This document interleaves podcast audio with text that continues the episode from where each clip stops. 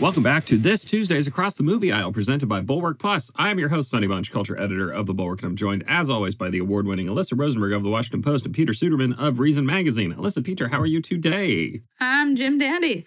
I am so happy to be talking about movies with friends.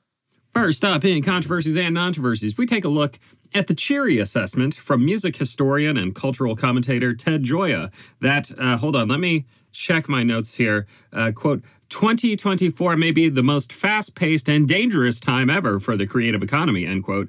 And why, quote, entertainment is dead, end quote. All right, we'll, we'll explain what that means here in a second. Gioia starts off by trying to reorient our current understanding of popular culture. Most people think of the popular culture as something like a choice, a fork in the road. One way lies, quote, art. The other way lies, quote, entertainment. And this is incorrect, however. Most culture is kind of like a food chain, right? And an entertainment is eating and has been eating art.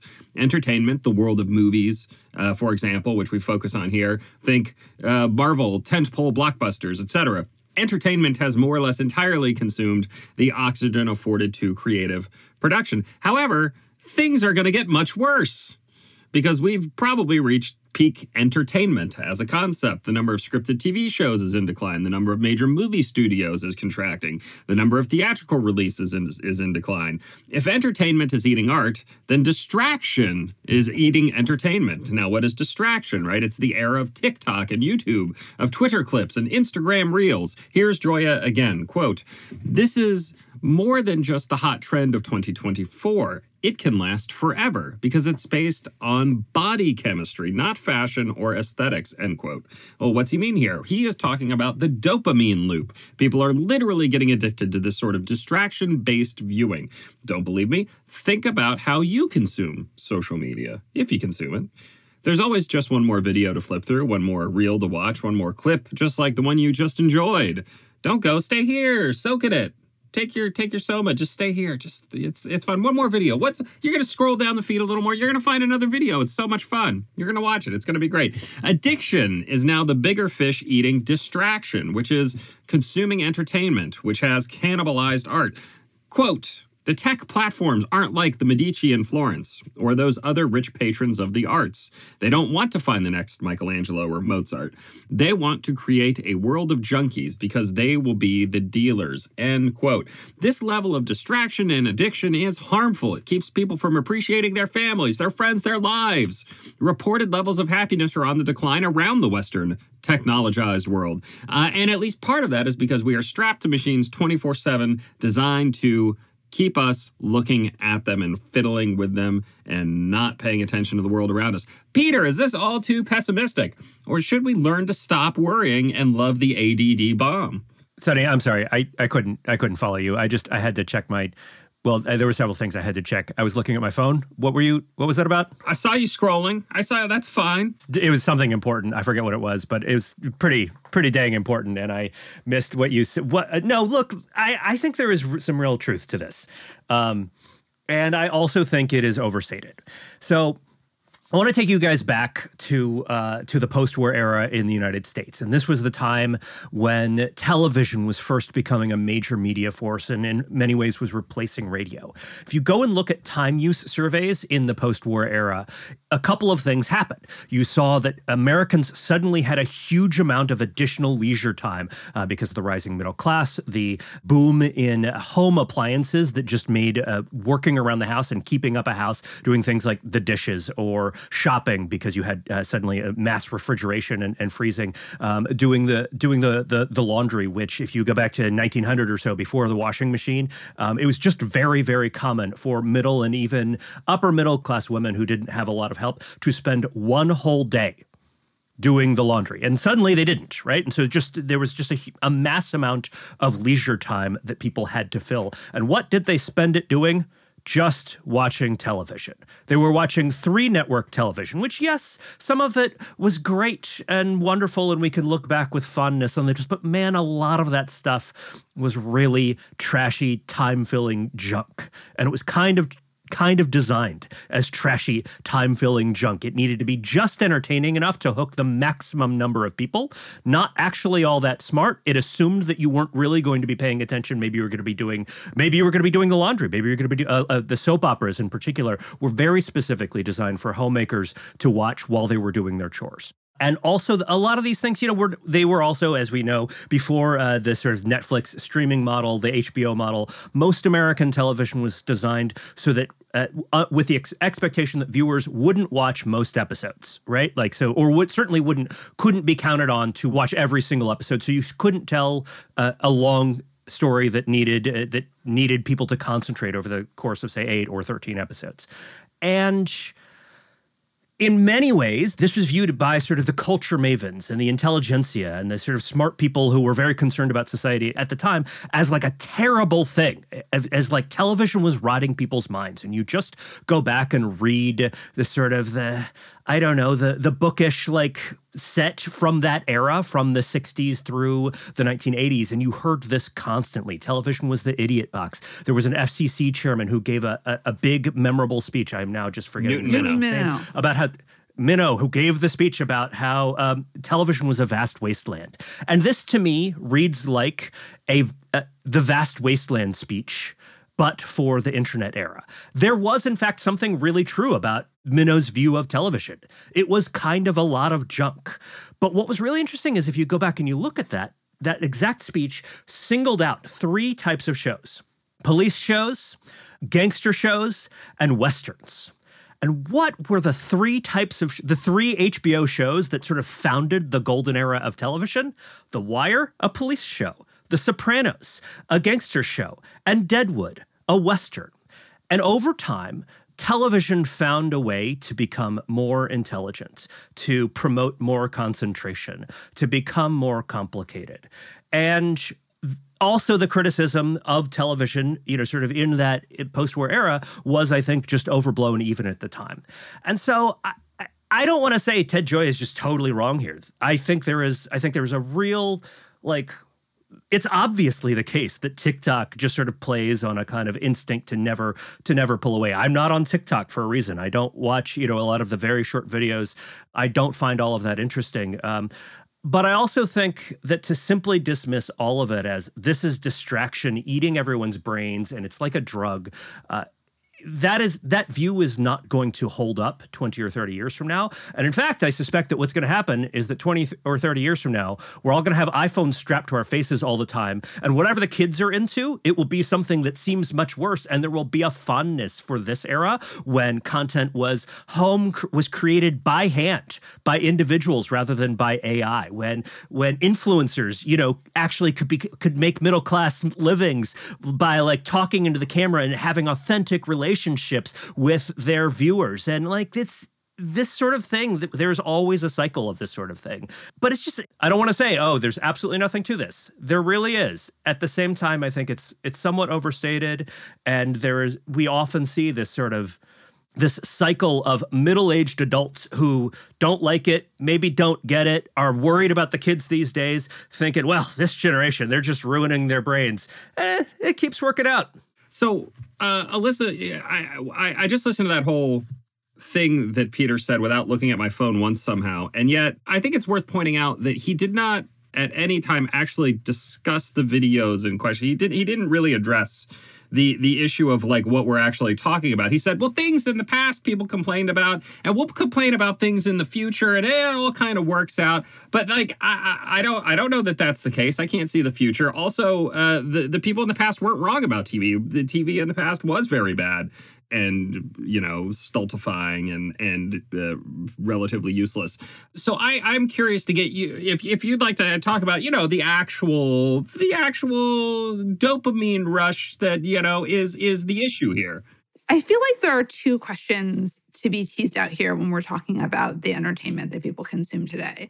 And the first is the content that's being made for a particular platform, right? And I actually just finished reading David Kamp's Sunny Days, which is about the sort of ch- the mid-century children's television revolution, which among other things was enabled and supported in part by Newton Minow, whose Vast Wasteland speech has sort of been mischaracterized. It's, I mean, that phrase is unbelievably memorable, but you know, he really believed in the potential of television and put a fair amount of time and effort into supporting the shows that became things like Sesame Street and Mr. Rogers' Neighborhood. You know, he was critical of the medium because he believed it was capable to do better within it. And there was this remarkable quality revolution. You know, I mean, arguably, this the, sort of the 60s and 70s are to children what, you know, the late 90s and early aughts were to adults television on HBO. There was this, you know, remarkable, thoughtful quality revolution um, that was, you know, built in the science of childhood development. It was capable of doing all of those things in the media. So, part of the question we're faced with today is whether it's possible to make non garbage for something like TikTok. And I think obviously it's possible to make non garbage, right? I mean, my colleague Dave, Dave Jorgensen at the Washington Post has become this sort of revolutionary media innovator by figuring out a way to have a funny TikTok presence and communicate about a news the news in a way that is also completely you know, sort of consistent with the Washington Post brand of journalistic excellence. And that's cool. I think the question that Gioia and to an extent we're all struggling with, is whether there's something qualitatively different about the medium of social media and the responses it elicits in our brains, right? I mean, you know, television didn't used to run 24 hours a day, right? Like there was a test pattern. Um, you know, pro- there wasn't enough programming, it stopped. And you know, arguably we solved that problem. That's progress. Solve that problem. It's progress, absolutely.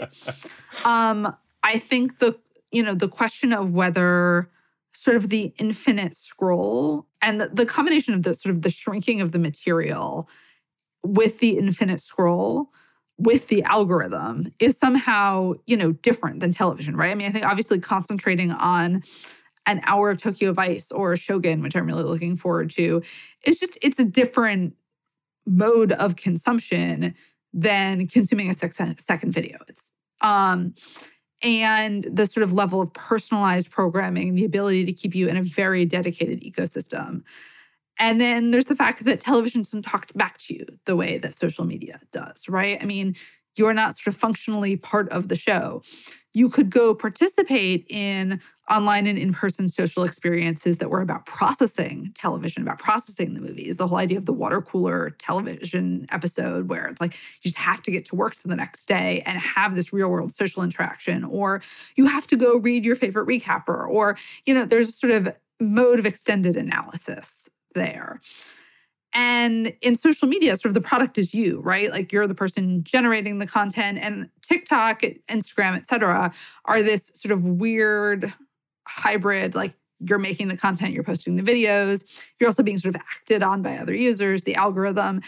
And even if it's on a spectrum, it seems to me like books and movies and television and Eh, you know, the sort of bastard child of social media and video just obviously work on your brain somewhat differently. And relatedly, you know, there's there's a huge difference between a monoculture or sort of semi-monoculture where you have these experiences at home, but then sort of complete them in the social world and then vanishing hermetically into the scroll right? Yeah, yeah, yeah. No, I think that's I think that's a key distinction here, right? Yes. Is that is that it's not it's not simply there's a difference between a broadcast medium where it's like here's the thing, you watch it or you don't. Here's here's what there is. And there's even a difference between that and the world of streaming kind of where you know there there are algorithmic pressures there but it's still like here's what we have. You can watch it or you don't. And you're not and the then, product in quite the same way. Exactly. And the the the the the way that something like TikTok or again Instagram and to a certain extent Twitter and and the and basically every social media site at this point it's not just a broadcast medium where it's like here's the thing, choose to watch it or don't. It's like, here are things that will keep you here for as long as we possibly can. And it will literally, it will literally hurt your brain to make you go away from them. There is an actual addictive quality to these things. It is, it is shown up in brain scans of people. You take, you take the device away from them. Their pleasure centers go, no, wait, bring it back, bring, bring it back. I want it back.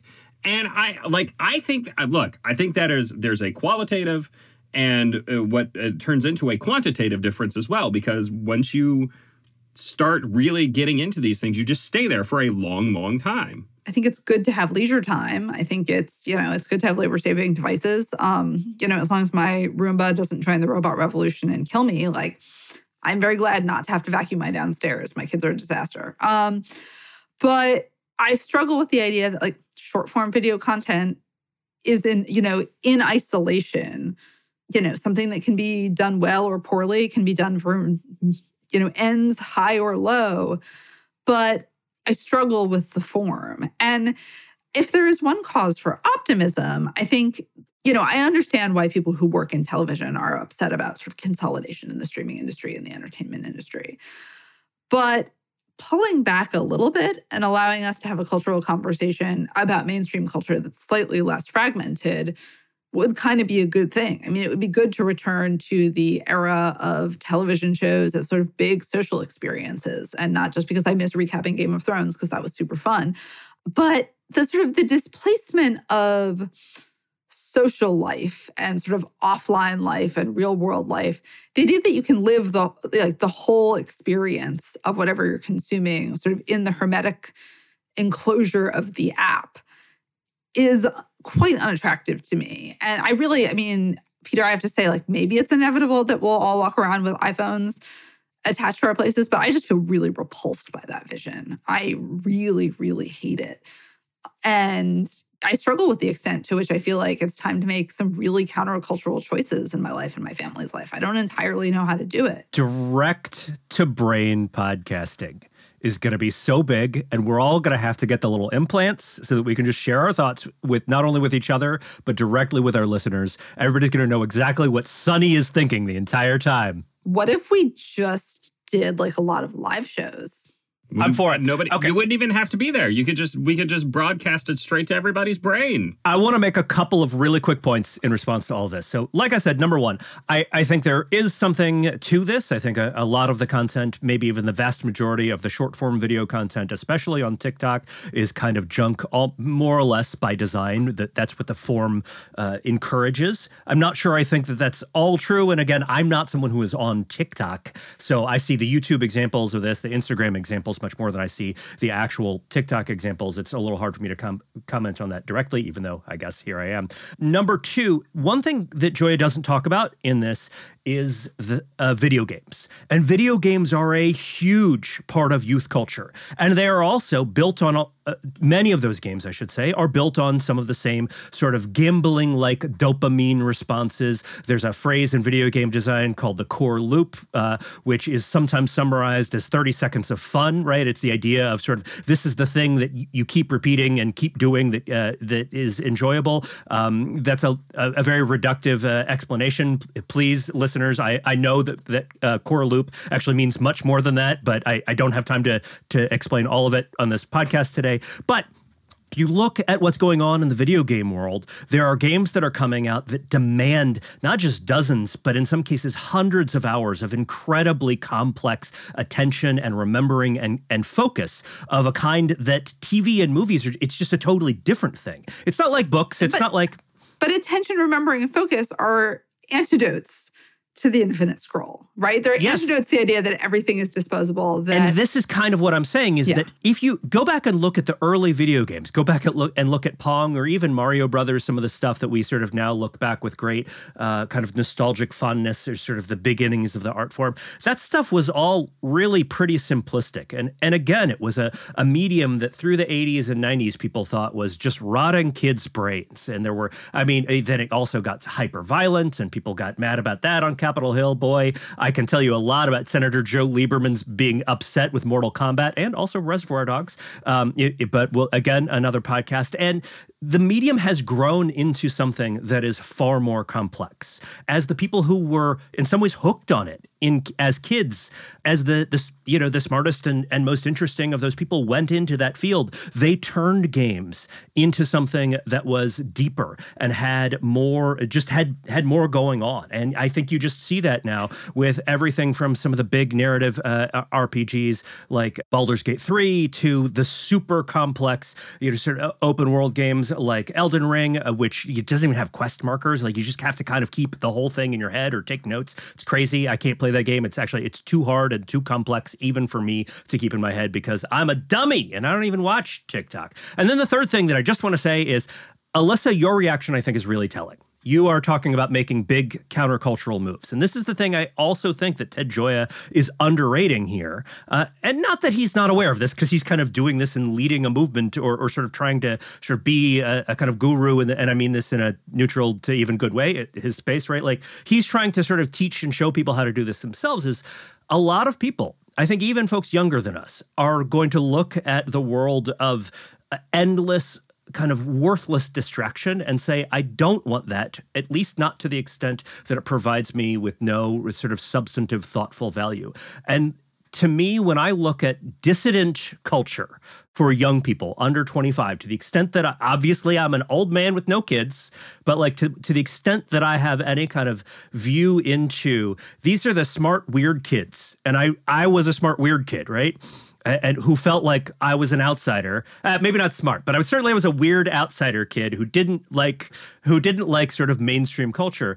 The the outsider kids who are kind of interesting, they're all like this digital stuff is rotting our brains. We got to do something else. Even though they're also saying that online, uh, yeah. but like they're they're they are looking for alternatives and they are going to create them. And when they are when they are at the top of the economy and the top and the top of the pop culture pyramid in their mid 30s through their mid 50s, the, the world is going to reflect their concerns as much as it is going to reflect the outlook of the people who were just totally hooked on the worst of TikTok. Okay, we're we're running long, so I'm gonna pull it short here. The the only thing I will say in addition to to all the rest of this is that one thing we have to think of uh, at least from Gioia's perspective, right, is that it's not just about individual choices can only do so much. Yeah. His concern is that the the broad I mean, essentially, the engines of cultural capitalism are what is pushing us towards all of these things, and that there's only so much you can do to fight against that sort of thing. It's one thing, you know, Hollywood used to pour resources into things like Coppola movies, right? And now Coppola has to sell his winery to make Coppola movies.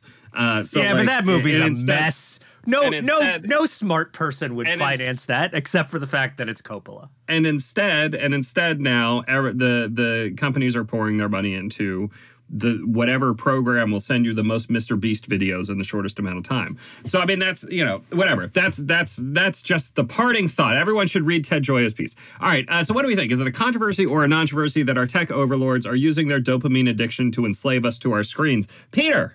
I think it's less of a controversy than other people think. Alyssa. It's obviously a controversy. Don't develop a dissociative personality disorder. Get off your phone. It's a controversy. The only thing you should use your phone for is listening to the Across the Movie Aisle podcast and maybe some of the other Bulwark podcasts. I don't know, but mostly across the movie aisle. All right. Make sure to swing by Bulwark Plus for our bonus episode on Friday, in which we're going to discuss the Criterion Channels, the, the, streaming service of the Criterion Collection, uh, March lineup of movies that won Razzies, yet still deserve to be celebrated because the Razzies are dumb and bad for film culture, almost as bad for film culture as TikTok is for the culture writ large. Uh, and now on to the main event.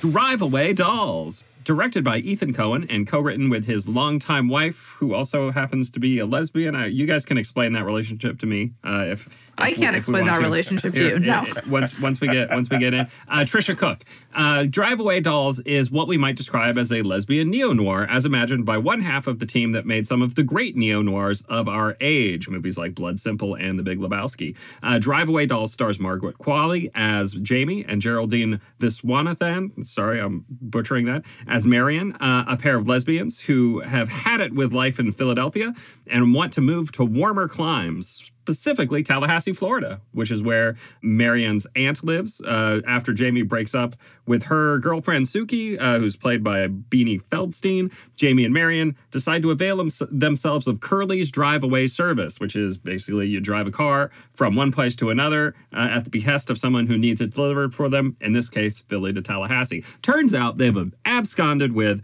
a car destined for gangsters. In the trunk rests a mysterious briefcase and a box with a head inside. What's in the briefcase? Why were the why was the previous owner of that briefcase relieved of his head? What does all of this have to do with a pair of lesbians trying to get out of Dodge and uh, a senator apparently? Uh, every once in a while, I see a movie I do sometimes, every once in a while. Every once in a while, I see a movie and realize with like near certainty as I am watching it that in a few months, maybe a few years, it's going to become an object of cult fascination. For instance, Under the Silver Lake was a movie that I both didn't fully get on first view, but instantly recognized like there are going to be people who pour over this forever. It's going to be a hangout staple. Turns out I was one of them. Uh, the vibes were just there. And that's basically precisely how I felt while I was watching Drive Away Dolls. It is a movie that relies on fast paced dialogue and quick tongued actors to keep things moving, but it doesn't have the big comic set pieces of something like a Hangover or Wedding Crashers or an Animal House. Um, to describe it as subtle is wrong, and again, we can discuss that here in a minute, but it's a sort of movie that only is going to work after a couple of viewings, I think. The the repartee between Marianne and Jamie, uh, the bickering relationship between the two goons who are sent to track them down, even poor Curlie, played by the great Bill Camp, uh, who is both brusque and kind of put upon in his role as the drive away service runner. I could not single out any particular line of dialogue right now for you as an instant classic, but then I couldn't have done that after my first viewing of The Big Lebowski either. And that's kind of what this movie calls to mind. No surprise since it's made by one of the Coen brothers himself. Uh, Margaret Qualley's Jamie is like a long lost daughter of raising Arizona's H.I. McDunnough. Uh, the goons uh, who are chasing them throughout the film call to mind the kidnappers from Fargo. Marianne's sexual awakening, seen in flashback uh, of a naked woman in the neighbor's backyard, uh, really brings to mind a serious man. Again, like there are just echoes of all the different Coen brother movies that have kind of grown on people over the years. All of which is to say, I'm not surprised this movie is doing disastrously with audiences. Cinema Score audiences gave it a C, which is a horrendous, terrible score. You don't want that.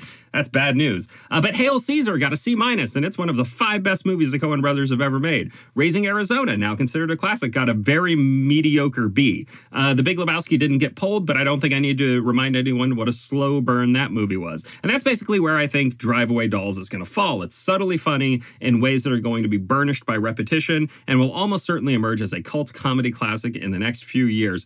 For what it's worth, uh, I'm just talking about the reception of it and its possible future reputation. For what it's worth, I enjoyed the movie quite a bit. I enjoyed the immersion into this lesbian subculture. Uh, the movie is far, far raunchier than anything else I can remember in the Coen brothers' body of work. Um, and it's one that I, it's a movie I can imagine will make some folks uh, uncomfortable. The the revelation of what's in the briefcase, the solution to the noir mystery, is absolutely ridiculous and not necessarily in the good way like you want. Like I don't I don't it feels perfunctory in a way that I don't think entirely works. Uh, but I also just didn't really care because this is a hangout movie. None of these movies are about the actual mystery. It's just about hanging out with these people. And I enjoyed hanging out with Marianne and Jamie. I thought Jamie was hilarious. She cracked me up repeatedly.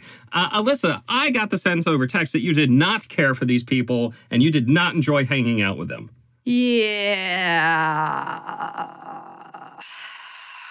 So, for some context, I started high school in 1998. This movie is set in 1999, I think. 99. 99. And, you know, did a lot of like high school gay rights activism at a time when that was like a sort of marginal, weird thing to be doing. Like when high school teachers in like in my Massachusetts high school, Massachusetts presented as like the sort of you know, like lesbian mecca, like women can get married there and drive away dolls. When, you know, high school teachers were still putting like safe space stickers with pink triangles on their doors to let them know that, like, you know, if you like, if you needed a place to talk about like being gay or thinking you might be gay, that that was like a safe place to go and it would be confidential.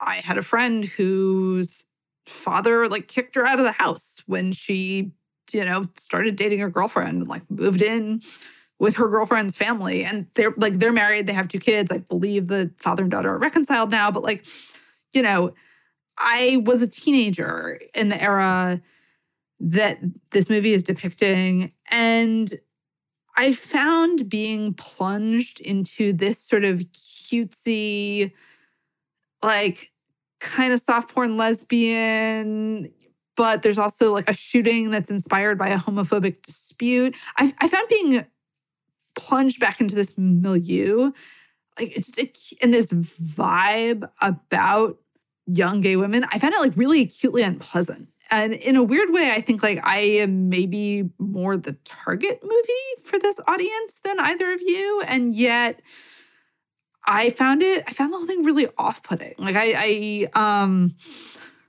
you know, the movie, I did not know sort of the backstory to the creation of this movie or that like Tricia Cooke is I I don't understand the relationship between Tricia Cooke and Ethan Coen. It's I am like I am a simple married lady. Like all of this poly stuff is just way too complicated for me to understand logistically or spiritually or otherwise.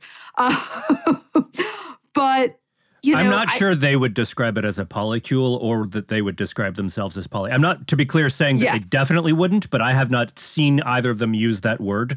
Yes, with, their in- in domestic conjunction. arrangement is too logistically complicated for me to understand. That is all I am saying. Um, and so before I knew sort of the origins of this movie, it came across to me as very sort of leering about its like queer female characters. Um, and sort of like, like lesbian sex, isn't this hilarious?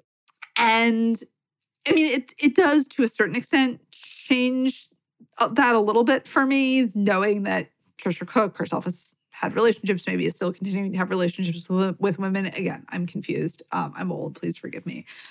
And I, I think maybe this is me. This is it's entirely possible this is me and being plunged back into that sort of era of just casual, persistent, nasty homophobia and sort of objectification of lesbians really felt incredibly sour to me, right? I mean, the fact that this is ostensibly a movie about a young woman's sexual awakening that also just like the goons are dispatched when one of them shoots the other because like he reveals that the two of them had sex at one point. I was just like, what?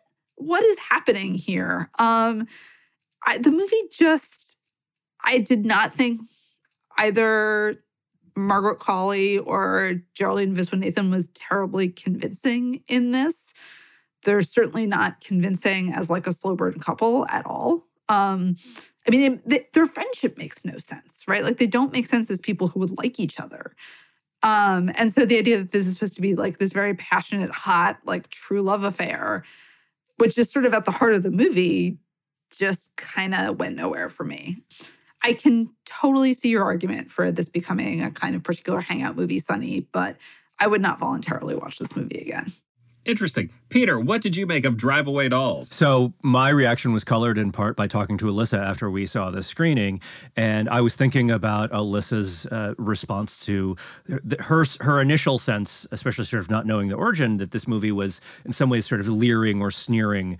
Um, it's certainly it's kind of pointedly cutesy, let's say, um, uh, at, at and in a way Bannered and stylized. there's there's that yes but the, it is um, and in a way that reminds me uh, an awful lot of previous Coen brothers films. And so Alyssa actually um, you said in our uh, in our, our chat before this uh, before we recorded that you're not a big Coen brothers uh, person. I don't know which other Coen brothers movies you've seen. I've seen a bunch of them. I mean, I like I I love Hail Caesar. That's a movie that I could literally just sort of put on repeat. You know, like I like Death of Stalin a lot. Um, Death of Stalin is is you not know. uh, uh, they didn't direct it but um right. uh, did, were they involved in the screenwriting maybe I don't- was, was it Iannucci at all um, I'm but, uh, sorry, my brain is broken. I Uh, don't know it's why right. those are two. Because I mean, like I like Raising Arizona a lot. I mean, I like some of the Coen Brothers movies, but I wouldn't describe me like the Coen Brothers have always felt to me like there's just like there's a there's a cult of the Coen Brothers, and I am just I am not an adherent of that particular church.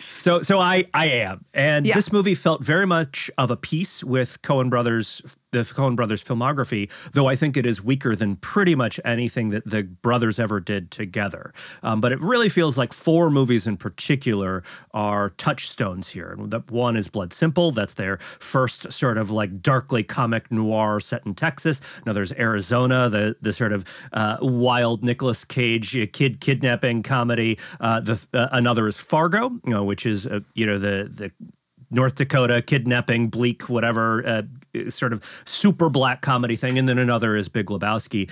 And Fargo, you know, Sonny, you mentioned the um, the pair of kidnappers really re- resembles uh, the all of the dream sequence, the sort of the hallucinogenic sequences here actually remind me of some of the same sort of thing in in um, Lebowski, the mm. black comic uh, crime b- uh, bits and the sort of um, expressionistic filmmaking, especially in the opening bit, which I think is the best part of the movie. The first uh, eight or ten minutes in the bar and outside of the bar with Pedro Pascal um, is I, I liked the movie kind of in that opening bit, and then I think it got weaker over time. Really seems like um, the one brother is drawing from the history of of the the Coen brothers' work here, and what they do, Alyssa, that is something that people that like their detractors or their people who don't get them or who find them difficult is they a big part of what they do is they sort of parody and stylistically exaggerate the caricature regional scenes. And you see this in Big Lebowski with L.A. You see this in Blood Simple with Texas. Uh, you see this in A Simple Man with, um, you know, sort of uh, with the particular kind of Midwestern culture that it takes place in.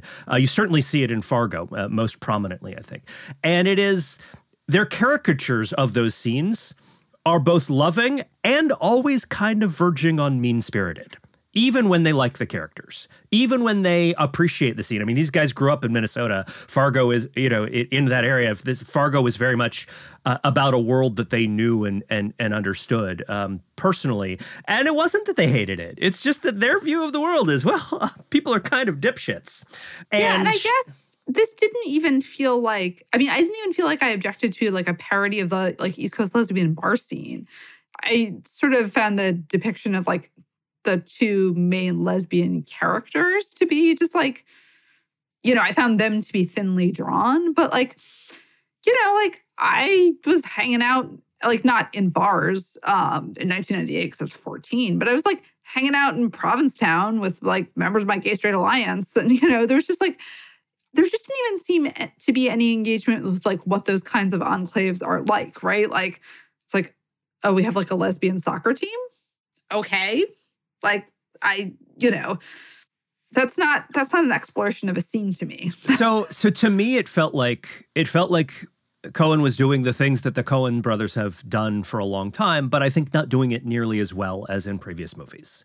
And it's a sort of a it's a, a little bit of a sneering look at a, a particular cultural scene set in a particular place and time. And as sneering is maybe a little bit too strong, but it's yeah, definitely sneering is the wrong word. Not, I, I, I I don't think sneering is right. There there are characters who are sneered at in this film. The the the uh, the religious senator uh, that is a a like if we if we want to talk about ridiculous portrayals. That's the so of people. I, I, I totally agree there. It's it's a quirky and stylized without being particularly.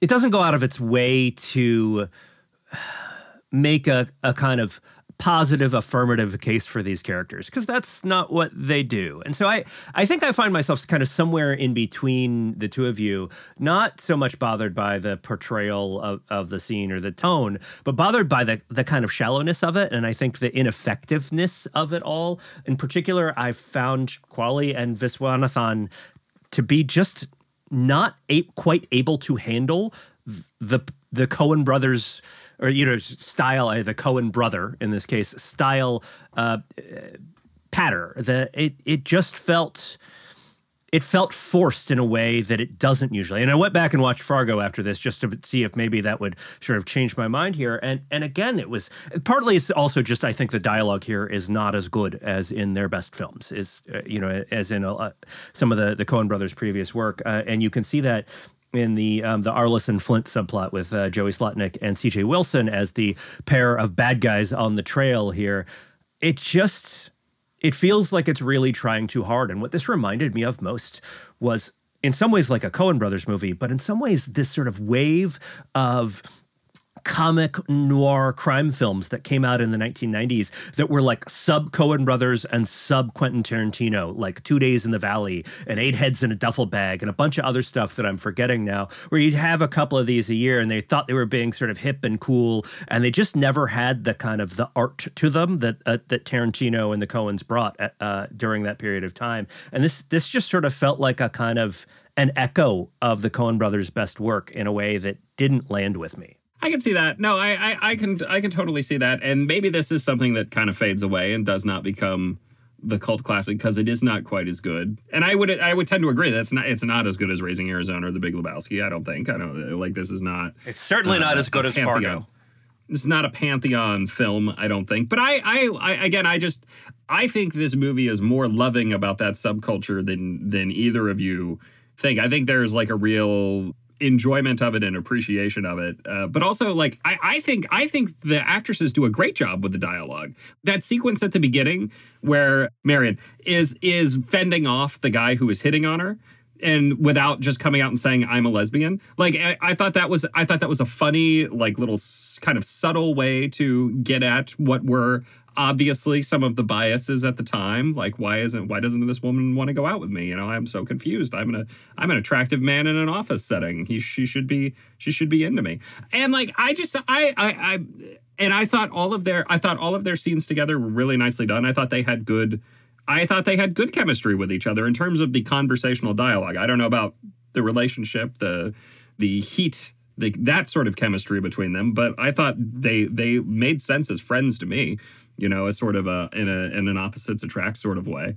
Um, and I, I, again, I enjoyed the the two goons doing their riffs on like being a people person versus you know just being a uh, a, a lunkhead beating people up for information. I thought I thought it was, was all, funny. I, I I found it all I found it all very amusing. I, I will say I was the only person in the theater laughing out loud occasionally. So, you know, maybe, uh, of course, there were only like three other people in the theater because nobody is going to see this movie. But uh, I, I don't know. I'm, you know, I had a good time immersing myself in the lives of these two women. I think so. I chuckled a few times, um, and I really enjoyed every single scene with Bill Camp, who steals the movie and is steals everything he's in. I I could watch a, a Curlie movie based on this. Curlie's Cars coming soon.